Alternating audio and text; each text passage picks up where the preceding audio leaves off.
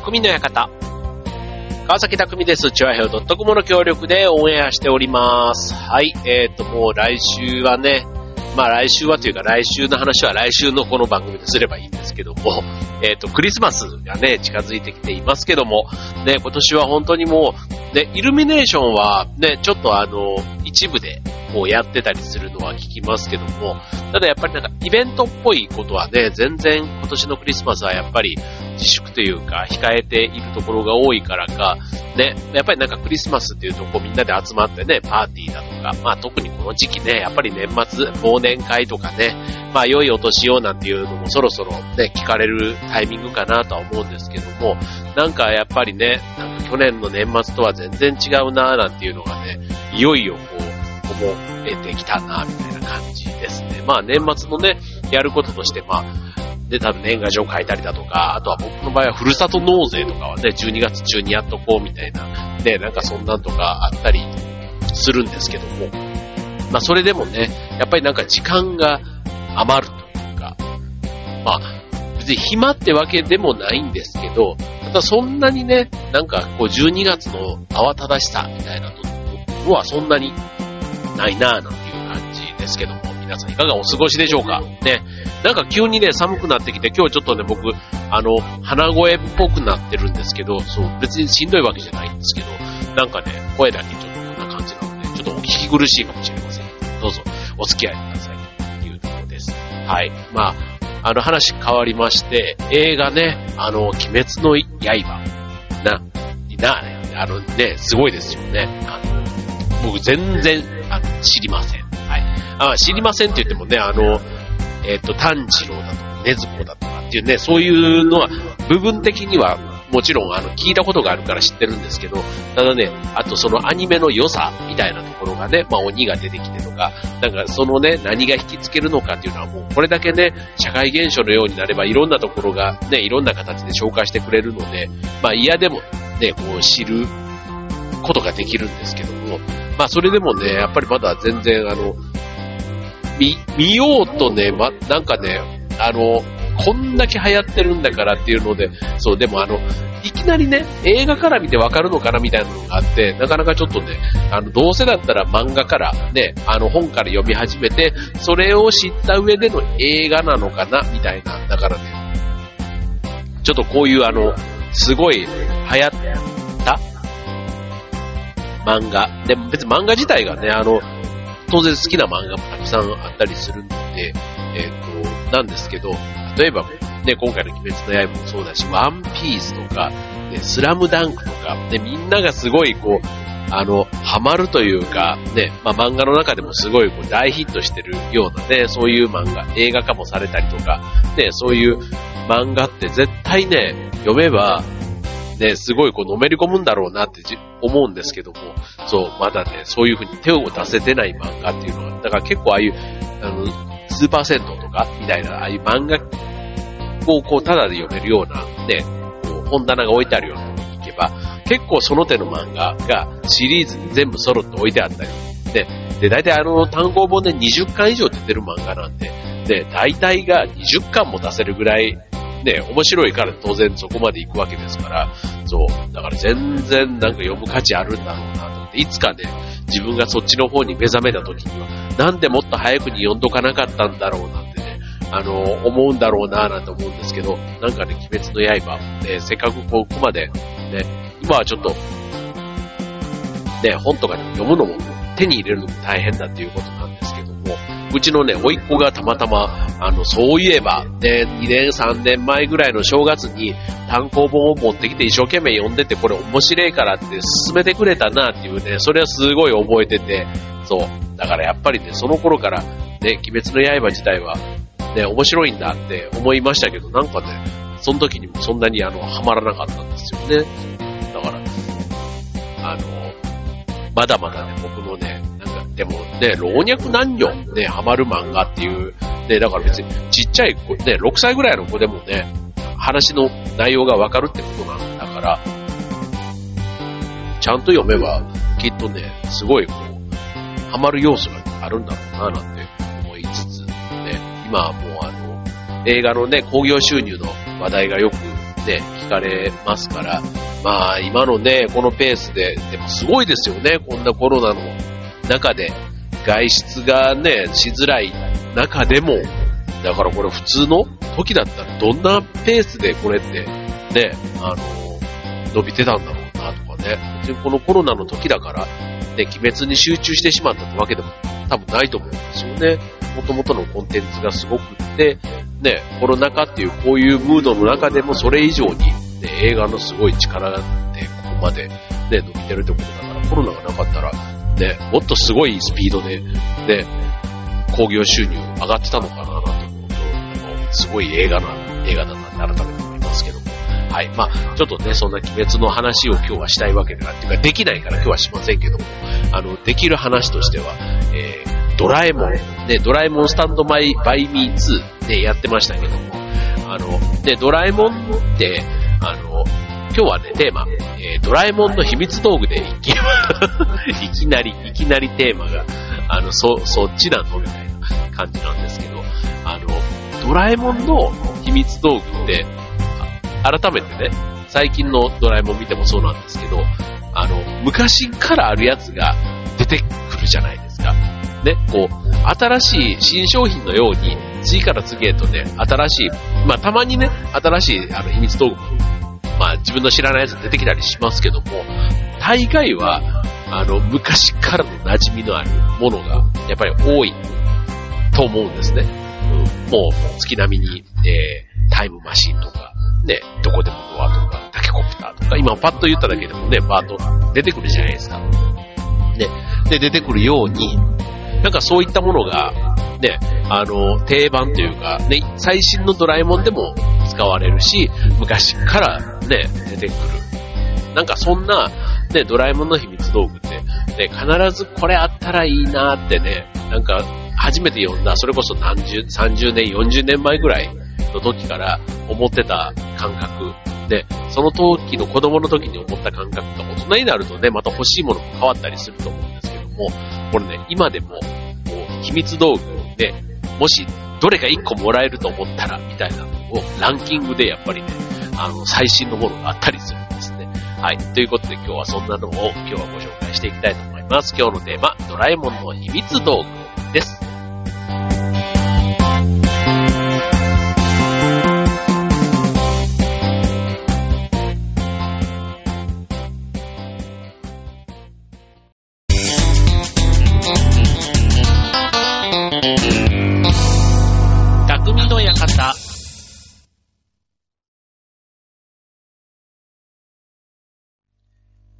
はい、えー、今日のテーマはドラえもんの秘密道具ということで、まあみんながね、欲しいと思った、必ずね、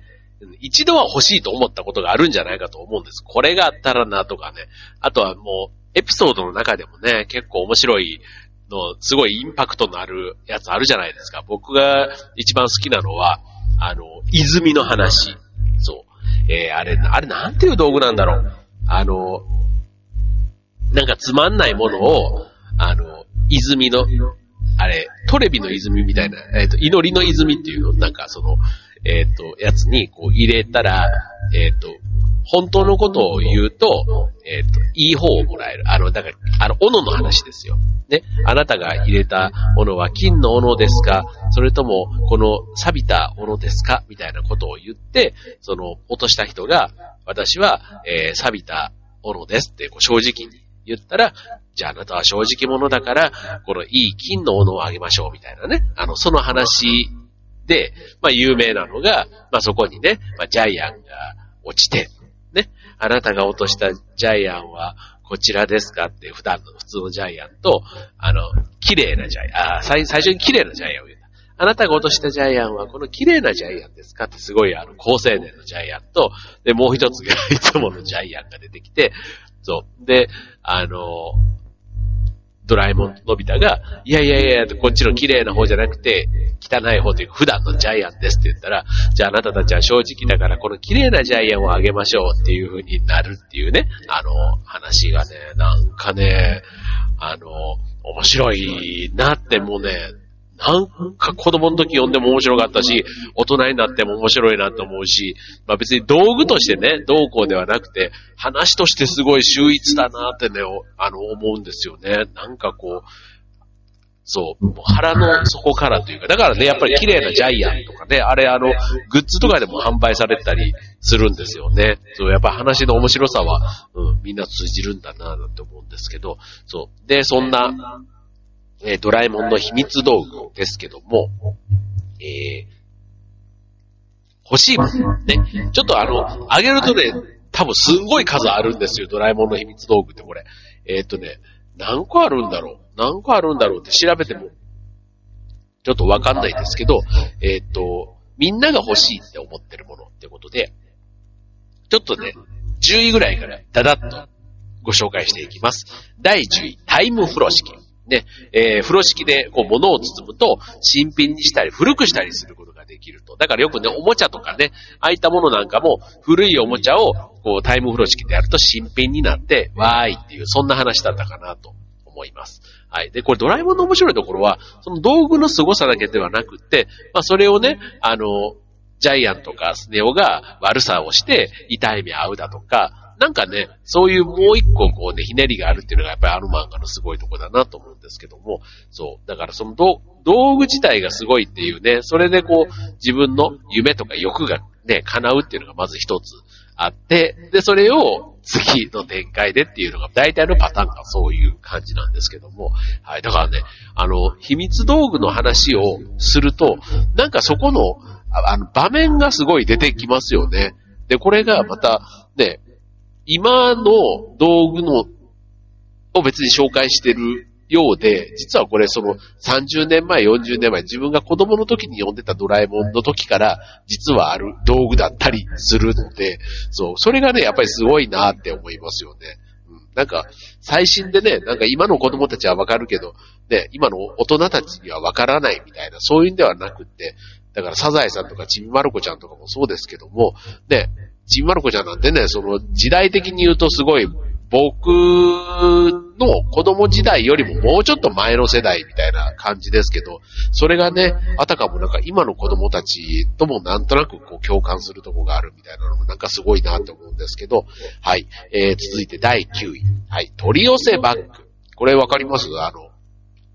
欲しいものを言いながら、バッグの中に手を入れたら欲しいものが出てくるいうね。まあ大体これも本当にあの、物欲というか、そう。でもこれって、あれなんですよね。あの、話は別にあの、ないもの、えっ、ー、と、なんていうの、ないものを取るんじゃなくて、あの、その、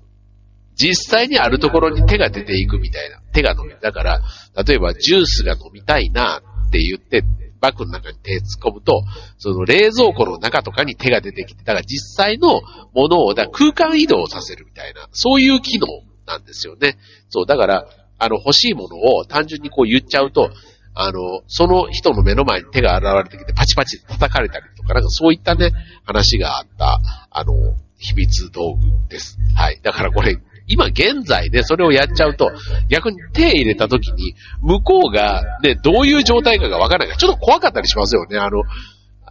えっ、ー、と、ね、よくあの、手突っ込んで、中に何が入ってるかを当てるくよくこんにゃくとか、ね、なんかあの、動物とかが入ってて、なんかギャーってなったりするようなのと一緒で、こう、見えないところに手を入れるって結構ね、あの、勇気がいるじゃないですか。うん、だ取り寄せバッグはね、あの、なんかちょっと怖いなっていうイメージ、いざ使うってなるとね、なんかそんなイメージがありますね。はい。では続いて、第8位。はい、スモールライト。ね、これはもう大活躍ですよね。なんかこう、実用的な部分もあれば、結構ピンチの時にね、よく出てきてたイメージがあります。あの、恐竜に追いかけられて、ね、で、こうポケットから、えー、間違えて出す、ね、あの欲しい道具じゃないのをバーってスモールライト、スモールライトででいつも探して、えー、最後ピンチを救ってくれるみたいなね、そんなイメージがある秘密道具。で、これ登場回数結構多いんじゃないかなって気はしますね。はい、続いて、第7位、4次元ポケット。ね、これはあれ、ね、すごいこれ便利だなと思う。だって、ね、あれ4次元ポケットって、タンスとかでも入ったりするんですよ、あれ。ね。なんかすごい、だからドラえもんのポケットから、どこでもドアとかね、あれも結構サイズでかいですけど、ね、入るじゃないですか。ね、あの中ってどうやって整理されてんだろうなって子供ながらに思ったりしますけども、そう、でも4次元の世界だからね、あの中にたくさんそういう夢の道具が詰まっているということなんですね。はい。で、続いて、第6位。暗記パン。ねえ暗記パン。これはね、学生の時に欲しいなって思いましたね。はい。まあこれもね、あの、もう話のエピソードというか、ね、覚えてる方多いと思うんですけども、まあ最初に出てきた時にはね、まあのび太が宿題をね、覚えるのに、こう、暗記パンでね、こう、1枚1ページ食べるみたいな。で、それで最後、こう、ね、パンを食べすぎて、で、えー、お腹を下して、えー、パンを全部出してしまったら全部忘れてしまった。わもう一回一から食べ直し、みたいな、そういう話です。はい。なんか、あの、そう。な、まあ、それをね、ちょうど読んでた頃は、のび太と自分が多分ね、同い年ぐらいで、小学校6年生ぐらいなのかなそうそうそう。だったと思うんですけども、はい。なんか、あの、欲しいなとも思いつつ、のび太バカだななんて思った、なんかそんな秘密道具です。はい。続いて第5位。はい。お医者さんカバン。ね。これはすごいです。あの、聴診器を当てるだけで、どんな病気にかかっているか分かって、治療もしてくれる。そう。だ薬が出てくるんですよ。そのカバンから。なんかあの、おままごとセットみたいなね、やつなんですけど、これあの、例えば、まあ、静香ちゃんとかね、スネ夫とかジャイアンとかが、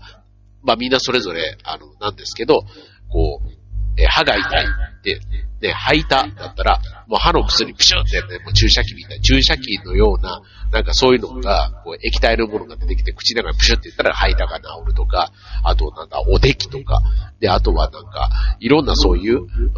あの、病名がぴょこってあの、モニターに表示されて、それに合った薬が出て、それですぐ治る。ね、なんか、すごい、ね、こう、子供ながらに、そういうのってあったら、誰もがね、喜ぶというか、ね、病気を即診断してくれるってね、すごいですよね。で、今って、まあ、医療、医療というか医学がね、発達して、こう、血液でね、ある程度いろんな病気がわかるなんてね、言われていますけども、それでもね、こう、やっぱり万能の薬がないというか、ね、こう、やっぱりこう、治療方法が難しい病気っていうのもたくさんあったりするじゃないですか。で、そう考えたら、まあ、その、話を見たときには、ね、あ、すごい道具だなって、そう。でもこれね、そう、さっきの暗記パンダとかみたいに、話のオチがね、なんか覚えてるところと、やっぱりこのお医者さんカバンなんかは、話のオチが何だったっけなっていうのはね、ちょっと今出てこないんですよね。そう。でも、道具自体のインパクト、そう。あの、何でも病気を診察して、で、治す薬が出てくるみたいな、なんかそこにすごいね、印象が強かったなっていうのがお医者さんカバンです。はい。続いて、第4位。これも超メジャーですね。翻訳こんにゃく。ね、食べるとどんな言葉でも理解でき、喋ることができるようになるこんにゃくということで、はい。もうすごいこれ、ね、でも大体、翻訳とこんにゃくでしょ？ね。もうこれ、藤子不二雄さんがこの道具を考えたときに、ね、そういう多分翻訳できる何かをって考えたら、別に翻訳ゼリーでも、翻訳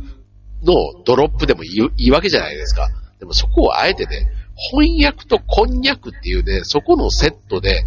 道具にしたっていうところに僕はね、なんかね、子供ながらに関心というか、そのワードのセンス、ね、物の選び方、なんかそこをね、変に、あの、感心した覚えがありますね。そう。だって、ね、さっき言ったように、何でもいいんですよ。だから翻訳ドリンクでも、ね、翻訳ジュースでもいいわけじゃないですか。でもそこにあえて、翻訳にこんにゃくをね、絡めるっていうね、すごい、と思いました。はい。で、で、これね、あの、当然あの、よその国の言葉をね、喋れるっていうのはもちろんそうなんですけども、えっと、あの、犬とかの言葉もあれわかるんですよね、確かなんか。そう。だから結構その翻訳力って意味で言ったら、ね、すごいし、まだ当時ね、まだね、スマホとかのああいう翻訳アプリなんかも当然なんか、今ね、翻訳アプリも大したもんだと思いますよ、でも。で、言葉で喋ったら日本語にして、それをね、あの、英語というか、ね、多言語でやってくれるわけですから、今のスマホの翻訳アプリも大したもんだなって思いますけども、まあそういうのがね、まだまだなかった。で、スマホみたいなものが出てくるなんていうのも想像すらもつかなかった。で、その時代に、ああ、これはあったらすごいなってね、思った、そんな秘密道具ですね。はい。続いて、いよいよ第3位。もうこっからはね、超メジャーな、あの3つが出てきます。はい、第3位、タケコプター。はい、これね、あの、頭に取り付けると自由に空を飛び回ることができるっていうことで、そう、これで、現実、もし、あの、頭にね、装着して、自分の体を浮かすわけじゃないですか。で、あんな風に綺麗に飛べるのかなって思、ね、思いません？そう。体がちょうどこう、なんていうの？斜めというか、ね。多分だって、首の力で、あの、胴体をね、動かすというか、ね、だからその、まっすぐに、ダラダラダラダラってこうね、移動するとか、あとはその方向を変えたり、要は鳥のようにね、あれって飛ぶじゃないですか、タケコプターでね。そう。だし頭にね、プロペラで、もまあアニメの世界だから何もそこでね、武器になっていう話でももちろんないんですけども、そう、ただ、あの、自由にね、ああいう形で飛べて、ね、まあ時々ね、漫画だから、あの、プスプスプスって電池が切れて墜落するみたいなシーンもありますけども、まあなんかね、あの、こう2階建ての、自分もあの子供の頃は住んでた実家がね、2階建ての家だったから、こう2階からね、外にこうスッと出ていける、靴を履かずに玄関を通らずに出ていけるなんていうのは結構夢があるね、世界だなぁなんていうふうには思いましたね。はい。続いて、第2位。もうね、今出てきてないあと2つが1位と2位に出てきます。はい。第2位は、じゃん。タイムマシン。ね。タイムマシン。ね。どんな時代の、どんな場所にでも行くことができる。これね、未来も行けるし、過去も行ける。な、まあ、どっちかというと過去か。過去も行けるけど、未来も行ける。だからドラえもんの住んでる世界にももちろん行けるし、で、昔の太古の世界にもね、いけるっていうことだから、そう。でもね、これってあの、過去をね、いじっちゃうと未来が変わってくるから、みたいな、なんかそんなことをね、言っている話もありましたけども、まあ確かにね、過去は知りたいなとも思うし、まあただね、か、知らなくていいことも多いのかなって感じはしますよね、なんでも。そう、歴史とかでも、ね、古代エジプトのなんとかかんとかで、ね、わからないから、ね、ロマンというか夢がある。ね、ナスカの地上絵も、ね、ああいったやつが全部、こう謎が、こう分かってしまったら、ね、ああ、なんだ、そうだったんだ、みたいなところは、うん、なんかちょっとわからないまんまいるから、こう、うん、それをね、こういろいろ想像したりとかするんじゃないかな、なんていうふうに思うし、ましてや、未来のこと、ね。未来はね、なんか知っちゃ、知りたいっていう気持ちもなくはないですよ。うん、なくはないけど、知った時に、ああ、そうなっていくんだっていうのが、ね、明るい未来だったら未来で、ああ、なんかそれは今知らなくてもよかったかなと思うし、悲しい未来だったらもうなんか知った時点で10年後にこうなりますって言って、なんかそれだけでもちょっと、あの、どう、どうなんだろう。き自分はね、ちょっとね、気持ちがメールなーなんて、未来の方に行くタイムマシンってすごい怖いなーなんて思いましたね。今でも、なんかあの、自分ね、あの、えっ、と、セワシ君っていうね、のび太のあれは子供孫になるのかな？なんかそんな子がね、出てきたりしますけども、そう。だから、そこまで行くと、あ、自分にはじゃあ孫ができるまではちゃんとそういう子孫、子孫繁栄ができてんだ、なんてね、今だったらそんなことをちょっと思っちゃったりもしますけど、子供の時はね、まあ単純に未来のね、すごい技術が、とか、ね、未来の最先端のなんとかみたいなのを見れた、あ、いいなぁなんて思ったんですけど、うん、今までタイムマシンってあったらちょっと、ちょっと、ね、今がすごい不幸だったら、ね、その不幸にならないために、ちょっとだけ前に戻って、なんかその、ね、道を謝らないようにとか、ね、なんかしてあげたいなとかね、そんな気持ちはありますけども、ただやっぱりね、過去をいじっちゃったら今が変わってくるっていうのはすごく、うん、なんか深いなっていうふうに思いますね。うん、いいことも悪いこともそうですけど、うん、だってね、なんか、あの、悪いことっていうか、ね、金儲けしようと思ったりしたらね、もうそんな、ね、未来のことが読めたらもう宝くじとか、ね、ああいった株とか、ね、ああいうのもね、すごいこうなったりするじゃないですか。うん、だから、時間を超えるみたいなのって、すごい、こう、まあね、でも今までこういろんな技術がね、なんかこう通信技術もそうだし、ね、超えてきたものはあるんですけども、たださすがにやっぱり時間を戻すとか、進めるみたいなとこっていうのは、なんか、なんか違う。もう異次元というか、そこはさすがにやっぱり難しいんだろうな、なんていう気はしますよね。はい。そんなのが、まあ、だからそういうふうに言ってる想像の世界、想像の話っていうのが結構楽しいのかもしれない。まあ、空想というかね。はい。ということで、えー、栄えある第1位は、はい。アロ道具です。じゃじゃーん。どこでもドアということでね。はい。行きたいところにどこへでも行けるドアということで。はい。まあ、扉を開けたらね、もう世界各国、なんか宇宙とかでもこれ行けたような気がするんですよね。そう。だから、あの、いろいろ映画版とかになってくるとね、舞台が宇宙になったりするじゃないですか。そう。だからね、なんか、あの、宇宙に行くのも、こうなんかロケットみたいなんでこう飛んでいったりする時もあれば、なんかどこでもドアで意外と、なんか繋がってる宇宙みたいなところもあったりで、そう、だからどこでもドアってすごいなぁなんて思うんですけど、ただどこでもドアってね、たまになんかあの、燃えたりだとか、なんか、なんかにかじられて、あの、どこでもドアが使えなくなるとかね、結構あれね、ショッキングじゃないですか。だって変える手段がね、あの、なくなっちゃって、あの、僕ね、どこでもドアがね、映画とかもアニメの中で壊れたり、燃えたりしたりするシーンがね、なんかすごいあの、胸が痛いんです。そう、なんか、自分がね、そ、その場に起き、いるって考えたら、もう絶望極まりないというか、もうね、なんかショックすぎて、あの、来たところに、からもう、あの、戻れなくなるっていうね、だから、あの、タイムマシンの出口がわかんないっていうのにもちょっと近いんですけど、そう。なんかやっぱりね、戻、行くのはね、なんか楽しいじゃないですか。なんだけど、もうそこから戻れないっていうね、その絶望感たるやっていうね、そう。なんか、あの、ね、どこでもドア。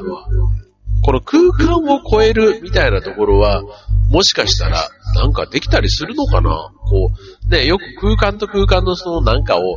ね、つなげて、瞬間移動みたいな、ね、そういうのは、こう、言われてたりしますけど、そう。でもこれってね、瞬間移動、まあ、ね、海外電話だとか、ね、ああいう画像だとかがこう飛んでいってることができてるんだとしたら、ね、なんか、そういう物の移動みたいなとことかね、なんかこう、瞬間移動とまでは言わないですけど、なんか、こう、できるようになったりする時代が来るのかな？なんか、ね、どこでもドアの、ね、まあ別にあの人間自体がね、それで移動できなくてもいいんだけど、ね、まあ物、でも物だとすると、ね、物の成分をこうね、向こうに伝えるってなってくるわけだから、結構それはそれで、うん、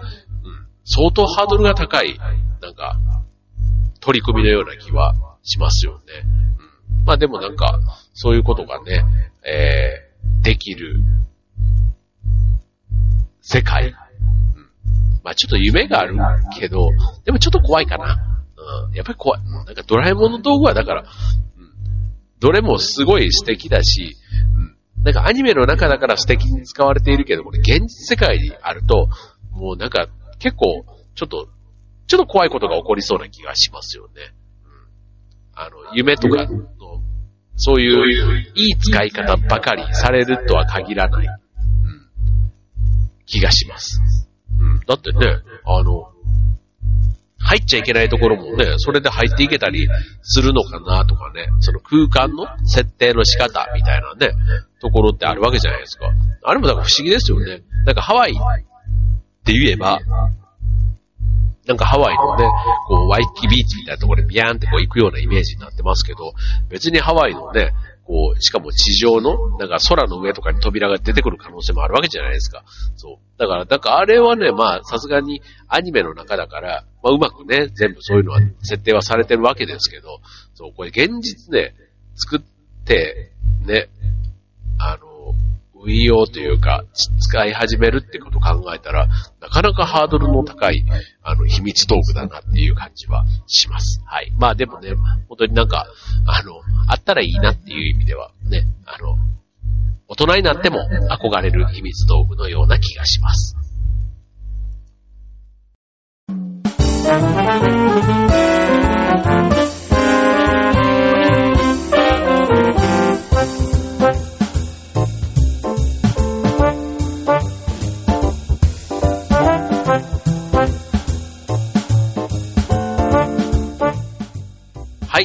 ということで今日は、えー、みんなが欲しいドラえもんの秘密道具ということでね、まあこれ今日ちょっとあの、発表はしましたけど、当然ね、あれはないじゃないか、これはないじゃないかってね、例えばもしもボックスとか、ね、あのー、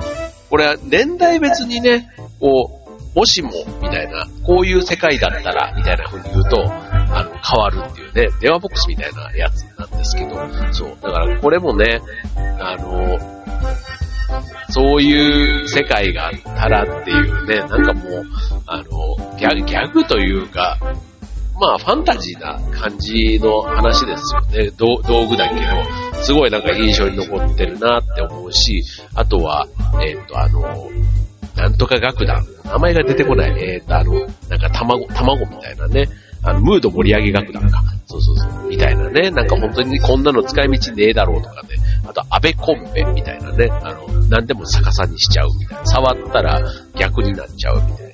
そう。なんか、いろんなね、あの、道具のレベルもほんと様々。なんか、なんでこんなの、でも、なんでこんなのっていうか、その機能を持った道具を作ることって本当に何億かけて作るんだろうみたいな、それがもし仮にできたらね、っていうものばかりなんですけど、そう、ドラムの秘密道具ってね、奥が深いなって思います。はい。なんか、なん、なんとなしに子供のね、おもちゃのように、ね、あれ出てきますけど、あれ現実世界で、ね、やろうとしたら、相当な、あの、もんですよっていうもう、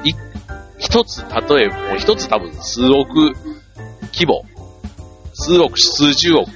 するようなものが、基本、あの、道具は多いなって気はしますね。はい。そりゃそうですよね。だって、もしもボックスなんて、もしもって言って世界がそんな風に急に変わっちゃうわけですから、まあそんなのはもう、あの、プライスレスというか、お金、値段つけられないですよ、そういう道具。ね、ということで、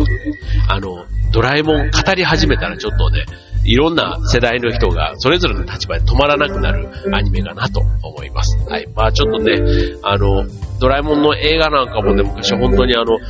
結構、こう子供の時に良かったなって思うものは、なんかこう、大学生ぐらい、ちょっと大人になって見てからも、やっぱりいいなって思ったし、なんか今このぐらいの、今度は逆にもう子供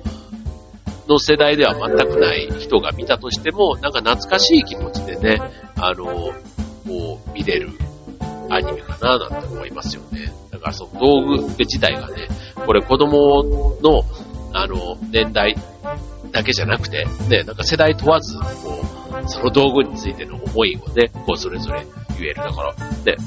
子供だったら単純にこの秘密動画こうしたいって言ってるのに、いやいやいやいやって、なんかね、大人だったらこんな風に思うよとかね、なんかそんな話も、なんかドラえもん一つで、ね、こう、話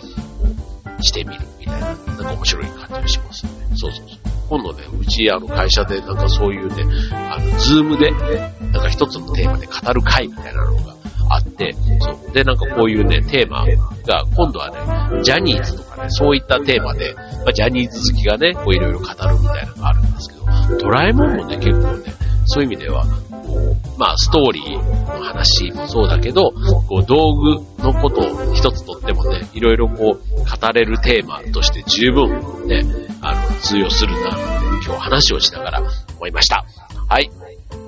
ということで、今日はちょっとね、本当にぐじゅぐじゅぐじゅぐじゅちょっとね、鼻声でしたけども、皆さんもね、本当風邪なんかひかないように気をつけてくださいね。はい。ということで、今週の匠の館、ここまで。バイバーイ。